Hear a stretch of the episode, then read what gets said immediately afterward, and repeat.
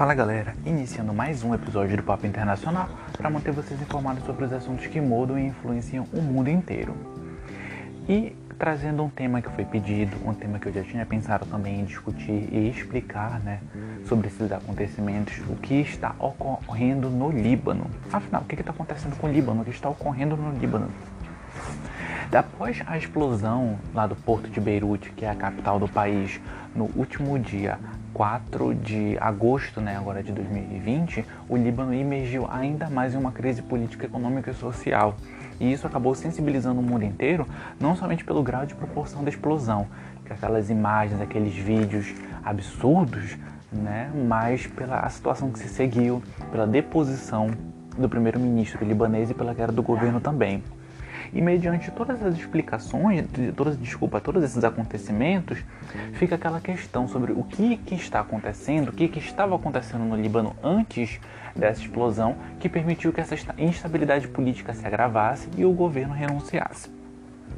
Mas antes da gente começar explicando sobre o que aconteceu de fato com o Líbano, se você não nos segue no Instagram, gosta de ficar bem informado, gosta de saber sobre os assuntos que mudam e influenciam o mundo inteiro, procure lá, arroba Papo Internacional postamos podcasts diários, temos resumos semanais e sempre atualizamos todos os dias o nosso Instagram com essas notícias dos assuntos que mudam e influenciam o mundo inteiro. Temos também uma página no Facebook, é só procurar por Papo Internacional, e um blog, papo-internacional.blogspot.com. Agora vamos falar sobre o que aconteceu com o Líbano, sempre fazendo uma contextualização histórica. O Líbano fica localizado na região do Oriente Médio, ou seja, aquela região entre o Ocidente Europeu e entre a Ásia, entre o Japão e entre a China. Fora, além disso, o Líbano ele fica numa região né, na, na, costa do Mar Mediterrâneo, que é uma região que durante por muito tempo, muitos séculos, foi extremamente estratégica. Por quê? Porque ela era o ponto de interligação, um ponto de interseção entre essa cultura ocidental e a cultura oriental também. Então todos aqueles, aqueles produtos, aqueles é, tudo aquilo que era demandado, de, de, tudo que era considerado exótico no Ocidente, que era demandado, que vinha da Índia, que vinha da China e desses outros, essas outras nações que se encontram no Oriente Médio, era a partir do Líbano, né, que boa parte desses produtos eram intermediados e através dos mercadores conseguiam chegar na Europa. Então é uma região que sempre foi fruto de grande disputa política devido ao seu grande potencial econômico ao longo de todos esses tempos. Sem contar que o Líbano, além de fazer essa ligação, é, ele foi, ele surgiu através da civilização fenícia que para quem não sabe, na antiguidade foi uma das civilizações mais poderosas de todos os tempos. Né? Na verdade, naquela época foi extremamente poderosa e trouxe grande parte da tecnologia e grandes avanços que são utilizados até hoje. Um deles é o alfabeto. O primeiro alfabeto que se tem registro é o alfabeto fenício. E por estar numa região de grande fluxo de, de, de mercadorias e de cultura, eh, os fenícios conseguiram desenvolver uma tecnologia naval extremamente avançada para aquela época. Até porque eles comercializavam com toda essa região do Mediterrâneo, tinham que chegar no outro lado da Europa, na região que hoje é a Itália, que é a Espanha. Sem contar que eles tinham colônias nessa costa no, é, do nordeste da África, tinham colônias pela Europa, inclusive até hoje tem castelos, tem construções históricas na Espanha e em Portugal da época dos fenícios. E aqui a gente está falando de períodos anteriores a Cristo, 2, 3 mil anos, 4 mil anos antes de Cristo.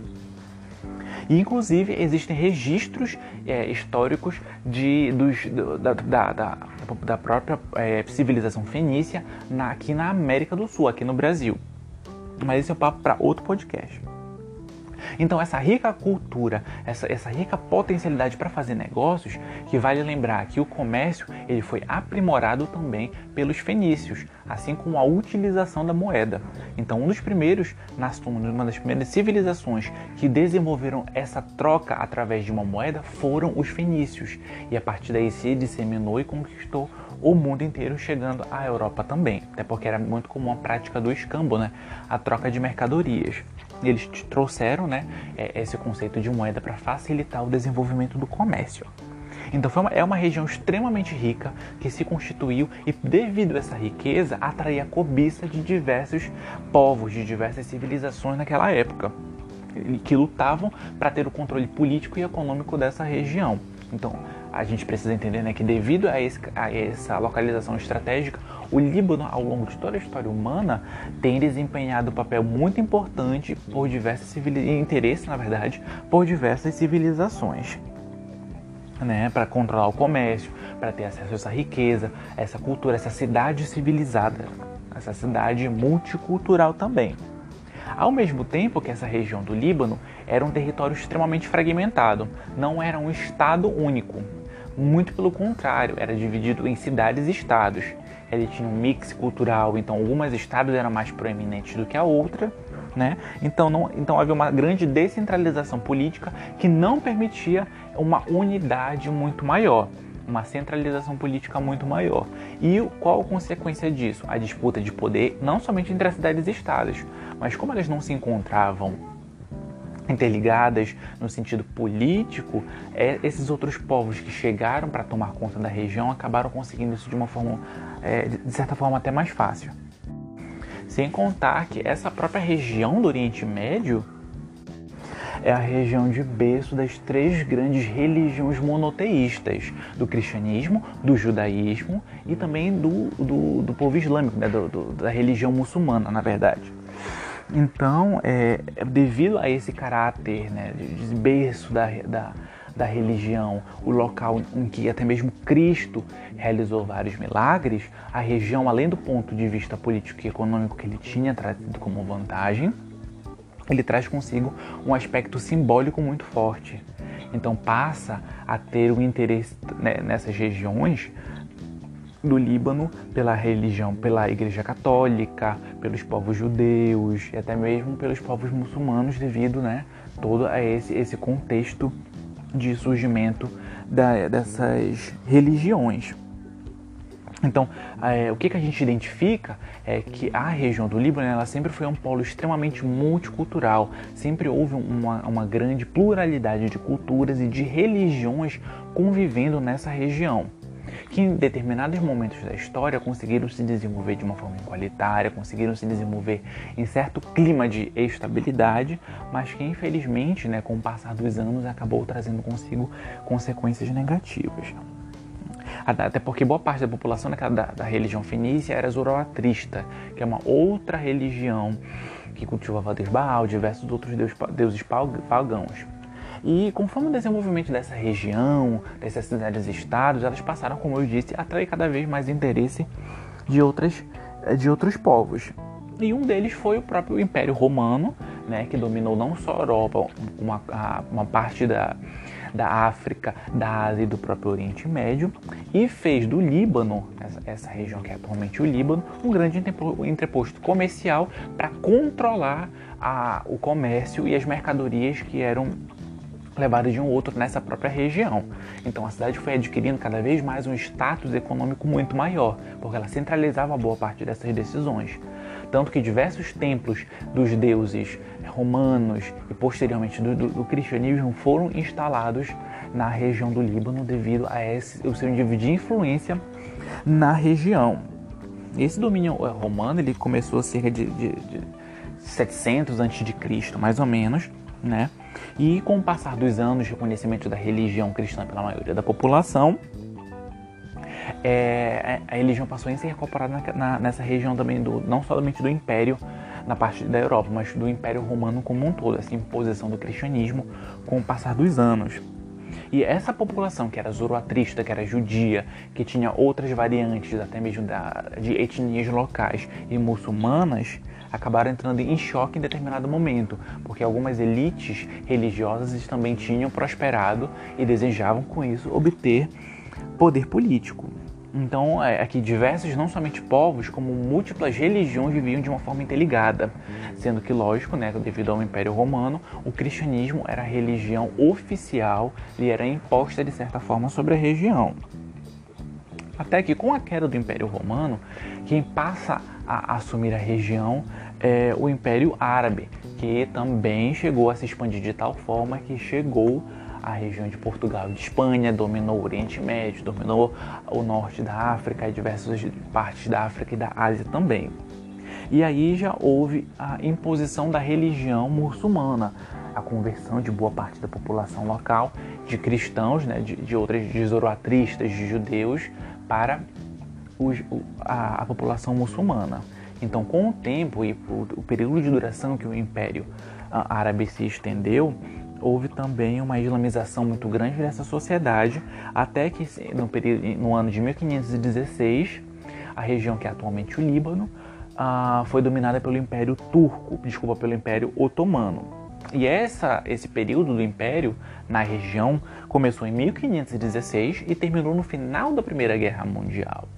Então aqui foram basicamente 400 anos de domínio é, otomano na região, que aí promoveu uma, radical, uma radicalização, na verdade não, um, um, um, lado muito mais raiz da religião muçulmana na região, porque ela se perdurou durante um período de tempo muito maior. E houve nesse momento também né, é, uma grande islamização na sociedade como um todo, a adoção do islamismo, a adoção até mesmo da, da língua árabe nessa região, que a tornou cada vez mais próxima do islamismo devido a, essa, a esse domínio né, sobre, os, sobre, sobre os otomanos. Diversas disputas de poder também ocorreram na região de poderes políticos de muçulmanos, xiitas, sunitas, de diversas lideranças. E esse clima de instabilidade, de relativa guerra civil, trouxe consigo um grande êxodo, um grande número de refugiados no Líbano para diversas partes do mundo inclusive para o próprio Brasil. No século XVII, desculpa, no século XVIII, no século XIX, houve um grande número de é, sírio-libaneses vindos da sua região para o Brasil. E estima-se que atualmente o Brasil tenha cerca de 8 a 12 milhões de descendentes de libaneses é, vivendo no Brasil, ainda de certa forma, né, com a sua própria cultura. E isso mostra é, em grande escala a quantidade de refugiados é, libaneses que saíram da sua, da sua terra devido à condição de guerra, de fome, de instabilidade política também. Fora que é, durante esse período, esse período de islamização, o Líbano também era extremamente. O Império Otomano, como um todo, ele procurava se aproximar do, da, do, dos impérios europeus. Porque, como eu expliquei para vocês no outro podcast falando sobre o mundo muçulmano, devido às constantes inovações científicas, do iluminismo, diversas outras. É, revoluções que a Revolução é, Industrial trouxe consigo, e o Império Otomano não tinha isso, até mesmo em armamento de guerra, em indústrias, em aperfeiçoamento da economia, eles se aproximaram desses impérios europeus como forma de obter essas vantagens, de obter uma, um mercado muito mais intenso né? até porque esse comércio entre Ocidente e Oriente era controlado pelos otomanos, então eles precisavam dessa nova tecnologia militar, essa nova tecnologia fabril para aperfeiçoar sua economia e a sua capacidade política também. E como houve essa aproximação entre o Império Otomano e os impérios europeus, a parte radical eh, dos islamistas acabaram vendo com os maus olhos essa influência da, do, do, do, mundo ocidental, desse, desses estrangeiros nossa própria nação. Até porque eles vinham com diversos valores secularistas que essa parte mais conservadora da, da, do movimento muçulmano, da religião muçulmana, era completamente contra. Então houve cada vez mais uma cisão dentro do próprio Império Otomano, entre aqueles que eram mais secularistas, mais voltados para a modernização do Império, e para aqueles que preferiam manter a sua religião muçulmana de uma forma, digamos que mais pura. Uh, peguei aqui um dado para mostrar para vocês as religiões, né, em termos de população, que estão presentes no Líbano, em termos de porcentagem da população, quantos são de uma determinada religião. Cerca de 27% da população libanesa é considerada muçulmana xiita, 26% é considerada muçulmano sunita, 21% é cristão maronita, 7% é considerado druso, que é, digamos que uma derivação do islamismo também, apesar de que algumas, alguns muçulmanos não reconhecem como, é, como muçulmanos em si. Então a gente vê aqui né, uma grande divisão entre muçulmanos xiitas e sunitas, que aí por si só tem uma ampla divisão dentro da própria religião, Tem também o papel dos maronitas e dos drusos, além de parte da população que é católica, minorias católicas, minorias judias no próprio país. Então é um país bem diversificado atualmente em termos de religião. Então, guardar essa informação sobre essa pluralidade religiosa, a gente precisa entender que o Império Otomano né, chegou ao seu fim com o final da Primeira Guerra Mundial. E a partir disso, iniciou o período de administração francesa, de colonização francesa na região. Né? Então, a França passou a controlar a região que é atualmente o Líbano, já, já que a, o Império Otomano já tinha desfalecido, né? criou uma série de outros países, como a própria Turquia, e, e, devido ao interesse no petróleo na região, a potencialidade que o Líbano tem também como destino turístico, como é, destino comercial situado bem no Oriente Médio, os franceses utilizaram é, do Líbano como um grande entreposto comercial para acumular riquezas, para enriquecer, para é, exercer a sua influência e de trazer vantagens econômicas e políticas para si mesmo. Na década de 20, né, em cerca de 1920, a república foi criada no Líbano e a, os franceses continuaram administrando a, a, a, região de uma forma um pouco mais distante, já que uma república havia sido criada. Até que, no período da Segunda Guerra Mundial, com receio dessa aproximação do Líbano e de outros, outros estados, nações do Oriente Médio com o nazismo, com o fascismo, a ocupação francesa retorna ao período do Líbano. Então eles deixam de perder a sua autonomia política, de certa parte, devido à administração dos franceses na região. Até que em 1943, né, com os já finais da Segunda Guerra, faltando dois anos para a Segunda Guerra, o Líbano é considerado independente, até mesmo por conta de diversas questões internas que a França precisava resolver, né, já que estava dividida, boa parte tinha sido conquistada pelos, uh, pelos nazistas, então eles procuravam o Líbano conseguiu adquirir a sua independência. Entretanto, é, essa independência ela teve alguns problemas, porque os franceses não simplesmente é, deixaram é, uh, os libaneses de mãos atadas, tinham condições que precisavam ser cumpridas para sua independência. E esse é um dos pontos principais que explicam a, o caráter instável e e bélico do, do Líbano, essa situação calamitosa que vive atualmente. Mas eu já vou explicar para vocês melhor como isso funciona. É, então o Líbano ele tinha essa beleza única, era considerada a Suíça do Oriente Médio, a Suíça do Oriente, devido à sua beleza derivada de grandes influências, de diversas influências culturais ao longo da sua história. A gente está falando aqui dos fenícios, dos romanos, de influências gregas, das influências de outros povos que, que, que, da região que também acabavam conquistando o Líbano e dos próprios muçulmanos. Então era um país de uma beleza singular que atraía um recurso, né, uma mão de obra muito intensa para o setor do turismo e diversos recursos advindos do turismo também. Além do que situado no Oriente Médio, tinha uma produção ampla de petróleo que possibilitou a, a, o enriquecimento do país, né, a exportação e um crescimento econômico também. Então a gente tem aqui esse mix né, de petróleo, de turismo, de uma região já que em pleno um comércio amplamente é, desenvolvido, negociando com outros países, os portos é, enviando produtos por toda a Europa, por Oriente Médio, para a Ásia. Então era o país que aparentemente tinha conseguido garantir o seu desenvolvimento econômico. Só que disputas internas entre cristãos e muçulmanos acabavam ampliando essa cisão, né? E culminou em uma guerra civil na Síria, desculpa, uma guerra civil no Líbano e ocupação da Síria na região em, em 76. Em 1976, a Síria ocupou a região.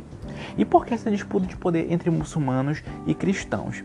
Por causa desse, desse ponto chamado de confessionalismo, né? essa condição que os franceses impuseram sobre os libaneses, em que esse confessionalismo ele, ele era para durar um período de tempo, né, até que umas, as eleições ocorressem, que uma assembleia constituinte ocorresse no Líbano, mas acabou que ela continua até hoje.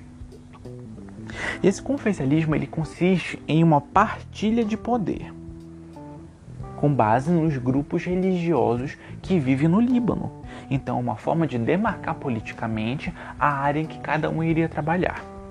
Então, por instrumentos legais, como eu disse, instrumentos legais, então a gente está falando aqui da própria legislação, o que ordena a constituição, do, o regimento político do país, o presidente do Líbano deveria ser cristão, o primeiro-ministro muçulmano xiita.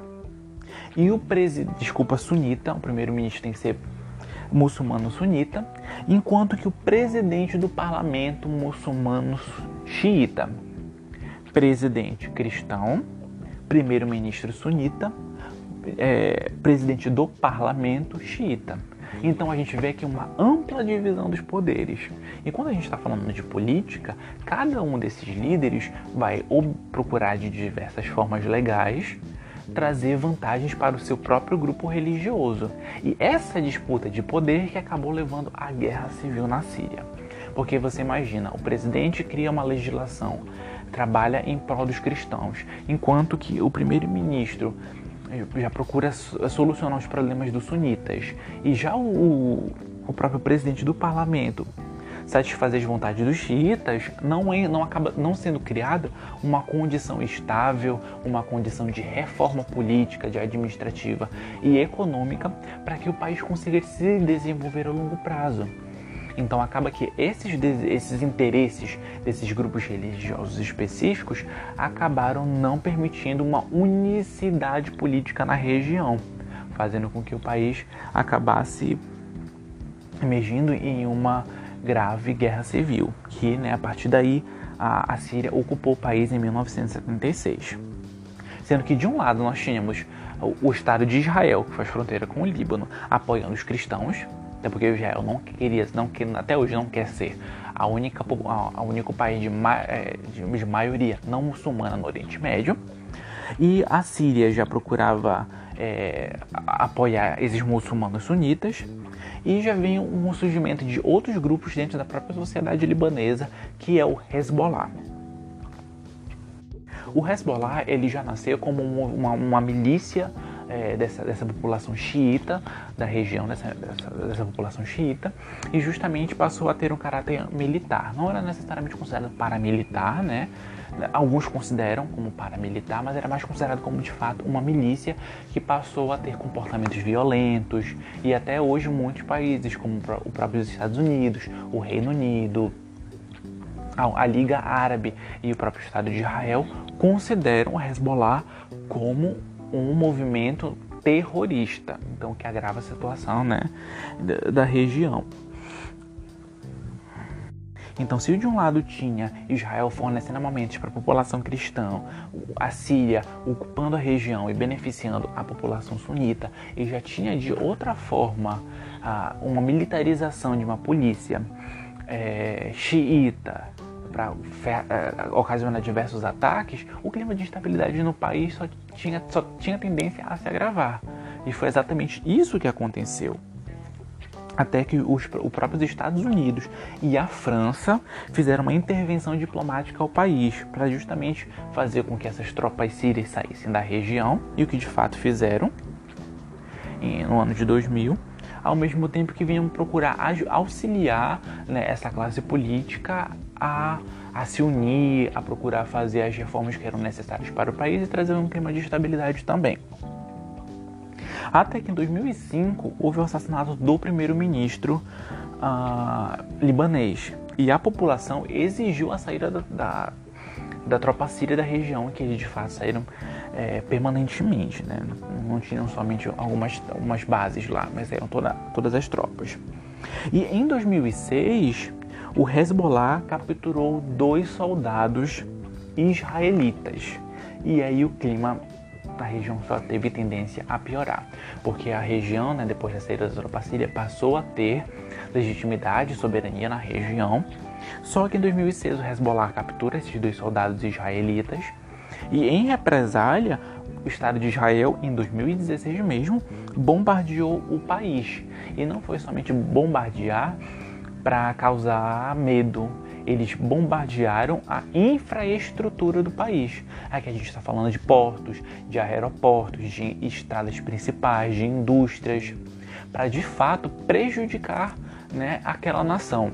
E então, uma situação de estabilidade política que bambeava na, na, na economia acabou se tornando cada vez mais é, prejudicada, emergindo ainda mais em uma crise, uma vasta crise econômica. Assim que o, o Estado de Israel bombardeou o Líbano, eles também invadiram território. E essa invasão, né, tanto a invasão quanto o bombardeio, foi, foi, amplamente criticada pelas Nações Unidas, por diversos países ao redor do mundo e trouxe consequências extremamente negativas para o Líbano, que não conseguia solucionar seus problemas políticos nem, nem econômicos.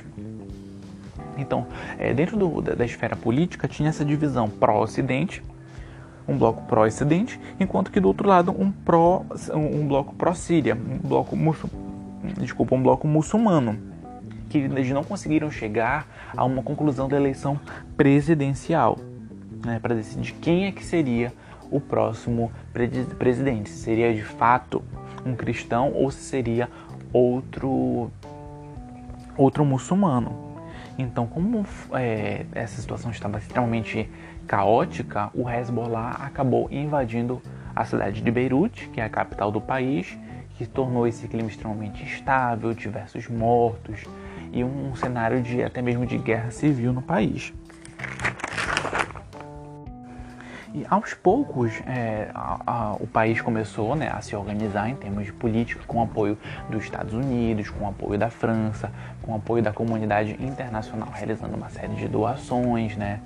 E aparentemente tinha chegado a um clima de, de, não vou dizer estabilidade, porque essa palavra é muito forte para o que os libaneses viveram, mas eles estavam parecendo é, rumar, né, em um ambiente mais mas propício ao diálogo e ao desenvolvimento econômico e social também. Só que esse racha político ele continuava entre cristãos, entre sunitas e xiitas, e essa instabilidade política não facilitava a reconstrução do país, ele caminhava a passos muito lentos, e a população vinha ao longo da última década, até mesmo por conta dos eventos da Primavera Árabe, que, que, que desejaram né, diversas mudanças, que depuseram vários ditadores na região, e, e o Líbano não, acabou não mudando é, tanto nessa questão por conta dessa legislação, né, por esse confessionalismo, que, que dizia o que cada cargo, membro né, do, do, corpo político deveria ser, se era um cristão, se era xiita, se era sunita. Então, é a, com essa crise que ela não conseguia se sanar, as mudanças estavam correndo em passos muito, muito, muito largos, o país estava vivendo uma, uma grave crise uh, humanitária, a população sofrendo fome, não tendo recursos para sobreviver, os salários muito baixos, não conseguiam comprar é, os, os, alimentos, ao mesmo tempo né, em que apagões constantes é, ocorriam no Líbano porque eles não conseguiam administrar essa crise energética que o país estava vivendo.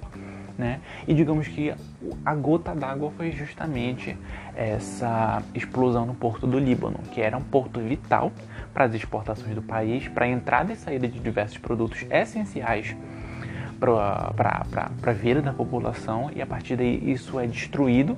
Então, essas insatisfações que já estavam ocorrendo com a classe política acabaram escalando outros níveis e registraram esses protestos históricos ao longo dessa última semana, que fizeram com que uh, o primeiro-ministro, né, o presidente e o primeiro-ministro renunciasse, o corpo político renunciasse como um todo, né, sobre fortes acusações também de corrupção porque devido a esses conflitos religiosos e políticos, eles acabavam não fazendo o essencial e enriqueciam, acabavam superfaturando diversas obras, né? E esse clima de instabilidade acabou é, trazendo né, uma animosidade, um clima de insatisfação muito maior para a população. E ele foi basicamente o ápice de toda essa insatisfação, o ápice dessa crise política que já dura há muitos séculos, não é somente é, do, do, final da, da, Segunda Guerra Mundial, do, do, período de 1943 em que o Líbano conseguiu sua independência até agora. Né? É, um, é um, uma, uma, região que sofre há muito tempo com é, essa instabilidade. E esse, pra, pra gente ver como a influência na, na, francesa na região é tão grande, né? Porque até hoje a França tem boas relações com o Líbano. Dois dias após a explosão lá no porto de Beirute, o Emmanuel Macron, o presidente francês, se encontrou no Líbano, foi até lá, foi o único do corpo político, né, tanto do país quanto fora, a visitar os destroços. Nenhum líder do país, independente da religião, chegou a, a visitar. Né? Isso foi até, digamos que, bem visto pela população. E lógico, ele cobrou né, uma liderança política, uma reforma política, é uma, uma, reforma política de fato, a execução de obras básicas para que o país consiga avançar. E para vocês terem uma ideia do clima de instabilidade, um clima de insatisfação com a população, é que no dia dessa visita do próprio Emmanuel Macron, né, no dia 6 de agosto, no Líbano, houve uma petição online para que o Líbano seja colocado sob o mandato francês. Então o Líbano estaria perdendo, digamos assim, a sua soberania para que a França volte a administrar o país e trazer um clima de estabilidade política, porque a própria população não confia mais nos seus representantes, não confia mais no seu sistema político como um todo. E antes de que a gente faça algum tipo de, de juízo de valor sobre essa situação, ah, porque eles gostam de ser colonizados, porque isso está errado, a gente precisa entender a raiz desses problemas e os motivos pelos quais fazem a população a desejar a volta da administração francesa na região. Imagina o nível extremo de insatisfação que eles têm com essa classe política. Eles não confiam mais, eles não aguentavam mais passar por essa situação que eles preferem que uma outra nação venha administrar seu próprio país. E não somente essa petição nos deixa surpresos, é o fato de que mais de 61 mil pessoas assinaram essa petição online para mostrar de como a população está amplamente é, insatisfeita, como eles estão né, em um clima de absolutamente de um absoluto desespero. A gente vê aqui o Líbano com uma população de, 6, de quase 7 milhões de pessoas né, em 2008, com fonte do Banco Mundial, e mais de 61 mil pedir essa administração. Imagina só. Né? É uma situação absurda, que a gente sente muito por estar ocorrendo, mas que a gente ainda não entende ao certo como é que vai de fato acontecer, até porque apesar do, do governo ter renunciado, eles permanecem no poder até que o um novo governo, até que as novas eleições ocorram. Isso se essas eleições acabarem não sendo fraudadas, se a população vai aceitar o resultado dessas eleições e, qual, e o que os candidatos vão propor para solucionar essas questões internas libanesas, até porque a gente sabe que não são soluções que saem do dia para a noite, que acabam se perpetuando em um período muito uh, curto de tempo. Né? A gente está falando aqui de anos para que a economia, para que a normalidade volte a ocorrer no Líbano, isso em condições é, básicas. E vale lembrar que essa petição, né, ela pede que o Líbano seja colocado sob um mandato francês por o período de 10 anos, né, por uma população que não aguenta mais passar fome, por apagão, por essa negligência e incapacidade política de gerir a nação como um todo, sem contar as milícias que atacam né, atualmente a, a, própria religião, a própria região. Então esse, esse, essa explosão no Porto do Líbano ela foi o último suspiro, né? um, um retorno de uma condição de subjugação, se é que nós podemos dizer assim, seria um neoimperialismo, é, é difícil dizer, né? É porque ela, eles estão procurando ter instrumentos legais para que essa administração francesa ocorra. E vale lembrar também que essa petição ela não é somente da população pobre, não. A gente está falando aqui de líderes políticos de cidades e até mesmo de boa parte de universitários apoiando essa, essa petição para que os franceses administrem a, a, região. E a França segue, claro, ajudando é, reforços humanitários na região, coordenando diversas ajudas humanitárias, coordenando né, esse apoio ocidental e resta aguardar para saber como é que vai os resultados dessa petição, se ela vai trazer algum tipo de, de, de concretude na prática, né? se ela vai trazer algum tipo de reflexo na prática, se o Líbano vai é, voltar a série de administrar sobre os franceses. E claro que tanto os franceses quanto a própria União Europeia e os Estados Unidos veem isso de certa forma com bons olhos. Primeiro porque é o Ocidente agindo em um país no Oriente Médio, em uma região extremamente instável e que de certa forma pode influenciar para a cristianização da população, fazendo com que né, essa população a muçulmana acaba sendo diminuída ou acaba se convertendo e os interesses cristãos né, e do Ocidente sejam uh, a maioria nas decisões políticas no país. E isso acaba beneficiando também o Estado de Israel, porque ele já não vai ser o único país de maioria não muçulmana na região do Oriente Médio. Então espero ter explicado para vocês bem como aconteceu toda essa situação na Síria. É uma situação muito triste, é um país que procurou se reinventar diversas vezes ao longo do tempo, um país riquíssimo em termos de cultura, em termos de patrimônio, em termos de, de gente mesmo, que os, os libaneses são conhecidos no mundo inteiro como ah, como fortes, né, com uma grande garra, com uma grande coragem e de, de, uma esperança que não acaba. Então a gente só espera que essa situação é, melhore na região, em um clima de estabilidade, desenvolvimento econômico e a solução desses problemas volte para um país que merece tanto. Se você gostou desse tema, é só comentar lá no nosso Instagram, sugestão de novos temas, fazer críticas são sempre muito bem-vindas.